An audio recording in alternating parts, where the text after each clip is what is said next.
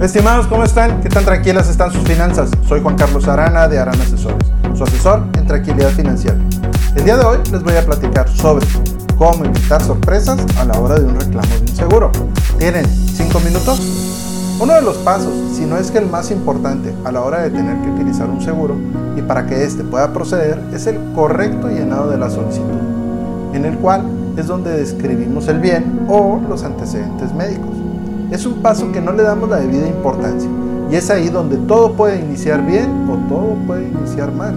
Por ejemplo, en el seguro de automóvil, resulta que aseguramos un vehículo porque lo acabamos de comprar, pero nunca hacemos el cambio de propietario entonces, si sucede una pérdida total, nos vamos a topar con el problema que la aseguradora legalmente no nos puede pagar a nosotros, ya que ante las autoridades aún ese vehículo no es de nosotros.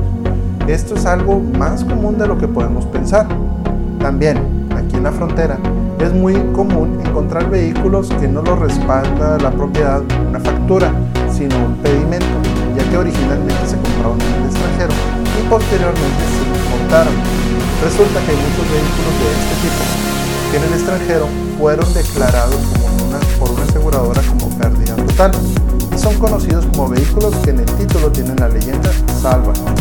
Y este tipo de vehículos es importante aclararlos a la hora de la contratación, ya que hay aseguradoras que penalizan y bastante en caso de pérdida total y puede pasar que nos paguen mucho menos de lo que pensamos. Estimados, ¿tienen alguna duda sobre seguro o alguna sugerencia? Dejen en los comentarios y trataremos de responder en otro de los podcasts. Si les gusta este contenido, ayuda mucho que se suscriban al canal y lo compartan con familiares y amigos. Ahora, otro caso muy común es al momento de rentar un local comercial o una casa habitación que nos pidan que contratemos un seguro en el cual pongamos como beneficiario preferente al dueño del inmueble. Y pudiera sonar algo lógico. Digo, en el, es el bien del tercero, pero para eso existen precisamente los seguros como arrendatario, donde en la cobertura de responsabilidad civil a arrendatario se cubre en caso de que causemos un daño al inmueble. Lo que pasaría si lo aseguramos como propio y ponemos como beneficiario preferente al dueño real es que en caso de que causemos un daño al bien, si la, aseguradora le va a pagar el daño al propietario, pero posteriormente la aseguradora tratará de recuperar lo gastado de quien resulte responsable así que nos estaría cobrando el daño a nosotros. Otro caso muy común es la contratación de los seguros, en la contratación de los seguros de gastos médicos y los seguros de vida.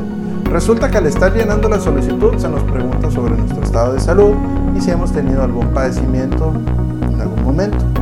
Y resulta que en ese momento somos los más sanos del planeta, pero a la hora de, por ejemplo, de tener que ingresar al hospital por algún padecimiento, ahí sí nos acordamos hasta el más mínimo detalle, que nos caímos de niños, que tenemos la presión alta, pero no mucho, que nos quitaron la vesícula cuando teníamos 16 años, etc.